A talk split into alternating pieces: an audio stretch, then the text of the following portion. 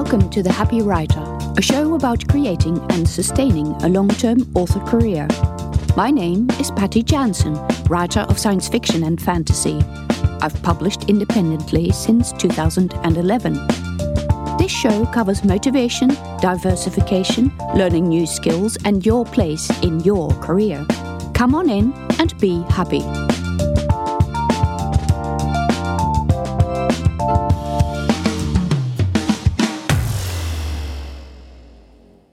Episode 43 of The Happy Writer, I will talk about things that we don't need to worry about, ever. I will say that, of course, this varies per person, and also that there may be specific genres and types of books where some of the things I mention are part of the publishing landscape, even for self publishers. In general, I'm talking about writers of fiction for adults. Genres that are notably different are children's fiction, graphic novels, many types of non fiction, and, to an extent, literary fiction. But if you write genre fiction, then what I'm going to say is highly likely to apply to you. Another caveat is going to be that some of these things may be something that you enjoy. So it's more of a case of things you can do if you want, but that are unlikely to be critical to your success.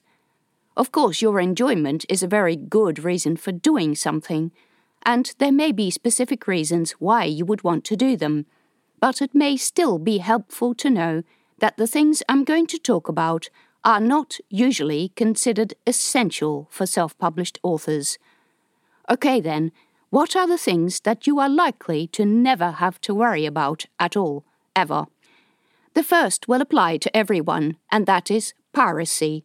While it is enormously frustrating to see your book on pirate sites, I already did an episode on piracy to say that pirates don't usually have your books and that their aims are different from yours. They pirate or pretend to pirate anything they can lay their hands on so that they can build the illusion of having a large catalogue of books to lure in people looking for free books. But what they actually want is to steal the user's personal data, email addresses, passwords, credit cards stuff like that. It's not about your books. Trying to communicate with a pirate site in order to have your book taken down just gives the site legitimacy. Plus, it puts your email address on certain lists and doesn't achieve anything. Either the same owners of the site or some other site will spring up when the other one gets taken down. You're often dealing with people who have criminal intent and those are people you don't want to deal with. And the people who fall into their traps are not people who were ever going to buy your books anyway. Annoying as piracy is, the most sane thing you can do with it is ignore it. Most of the time, these sites don't actually have your book anyway, and even if they do, and even if the books are being downloaded illegally, and both of those are big ifs, then those people are not book buyers. If they can't pirate your book, they are going to pirate someone else's. They don't want your book in particular, and they don't care about you. Don't worry about them. If you stop these people pirating, they are still not going to buy your books. Any time or money you spend on fighting them is wasted. It's a constant game of whack a mole and doesn't achieve anything except make you anxious so turn off that Google alert for your name and go and write instead. The second thing you probably don't need to worry about is a group of things, some of the trappings of traditional publishing, the things that some of us have come to associate with having a book published. Things like a book launch party with drinks, or book signings, or having your book reviewed in literary columns in the newspaper or other review magazines. You can kind of pick and choose from this grab bag of activities, and some can be marginally useful or just simply good fun. None, however, is essential or terribly important. There can be a good reason to have a book launch, but it would be a social one to hold a party for your family and friends when that book of yours that you spent so long working on is finally published. You may even sell a few copies. Fine, But when you have to organize a book launch or a book signing in a bookshop, pre order and pay for copies, get a handful of people together, and sell a handful of books where your profit is $2 each, you quickly start to see that it's much better to focus your effort online, where you can reach a much larger audience, where you can sell all formats easily, and where you don't run any financial risks. In the publishing industry, the book launch was always a social event held by publishers for the industry professionals, the reviewers, the store buyers, and managers. Don't forget that your customers are your readers, but the publishing industry's customers are bookshops. A splashy launch party for a much anticipated book communicates to book buyers that they had better order some copies. It's part of the publisher's publicity machine, which is part of the way things have always been done. Don't forget that publishers are highly regionalized. They buy and sell rights for specific countries, and having bought those rights, they better make an impression on the book buyers in that country. We have something much better. It's called the Internet. You can promote your book worldwide before it's even published. You can run some ads when the book is published, and you can book them weeks in advance. You can also continue to advertise your book long after it has been published. The launch window and a few months or sometimes handful of weeks after launch are an artifact of the traditional industry, which thrives on churn. We are much more into backlist. A book, no matter when it was published, is always new for the person who discovers it. They can discover it when it's published, or ten years later, it doesn't matter. Don't worry too much about the launch window. There is nothing that says that you can't promote older books, and most of the time, books are easier to promote when there is another volume out in the series that people can order.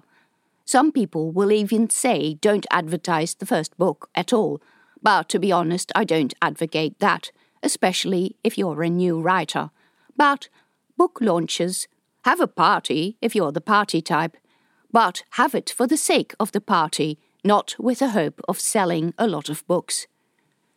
You should also not really need to worry so much about so called industry reviews and places like Publishers Weekly or Kirkus that charge $500 for a professional review.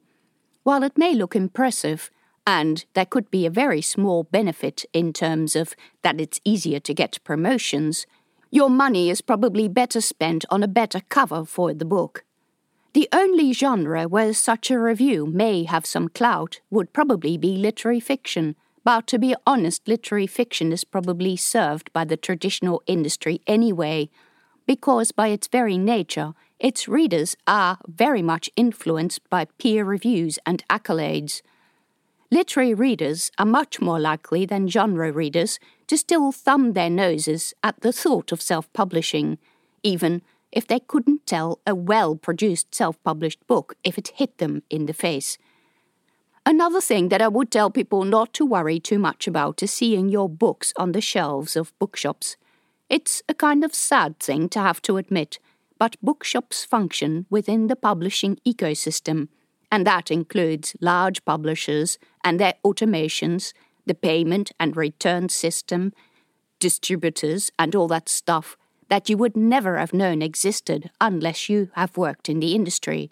It's a huge, immovable beast. Again, there is a lot of work involved in getting books on bookshop shelves. Publishers have distributors and reps who do this work. They have catalogues, they have EAN numbers that are important for the bookshop stock management system. Okay, you could take your book to a local store and speak to the manager and they might even take the book. But this work has to be repeated for each individual bookshop, so unless your book is highly local and has a large local market, there is not much point in trying to get it onto the shelf of every bookshop in your area before realizing that there is a whole rest of the country to go, and you never have the time to do that. It could be satisfying, but it's unlikely to be financially profitable especially when the returns come in. Bookshops cater to the traditional industry and they rely on volume, and publishers have their own processes to get bookshops to order these books, and those processes that only work through volume, as in, they have a lot of other books that reps are taking to those bookshops as well. They have a streamlined ordering system, they have an established return system in place. You could try to muscle your way in so that they accept your books and you can accept their returns and all their administration. But, boy, it is a hard road. We have something much easier. It is called the Internet. Much as you might love local bookshops, and it's definitely fun to see your book in there, it's unlikely to make a huge difference to your bank account. Don't feel pressured into thinking that you must do this. The last point is going to be much more general, but you should quit worrying about the things that other authors are doing, especially those that you have tried and didn't work, and especially if you didn't like them. Everyone's career path is different, and after trying stuff, you should get a decent idea of the sort of things you're happy to do, and then, for the sake of your sanity, forget about the rest. There is not a single platform or method where you can't find a single writer who will sing its praises. So, what if someone is making lots of money and is reaching new fans on TikTok or Pinterest or Instagram, or is going to cons or doing Kickstarters? If you've looked at what they're doing, don't get it or dislike it, put it away and put away your guilt that you're not doing it. There is not enough time in the day to do everything. Audiences differ. Do the things that you've chosen to do and work to get better at those. You are not someone else, and you can't copy their success, no matter how much you try. There is no easy button, so quit looking for it. You can spend the whole day trying to find the best keywords, and how do you determine this anyway? And trying to maximize your SEO, but in the end, there is no one single thing you can do that will magically propel you into great success, except write great books, but even that is not a given.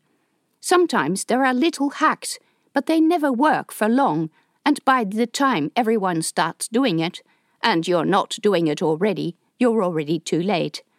You should quit trying to be everywhere and doing everything. You should quit worrying about what other people are doing. If they're successful, they've probably spent a lot of effort gaining that success.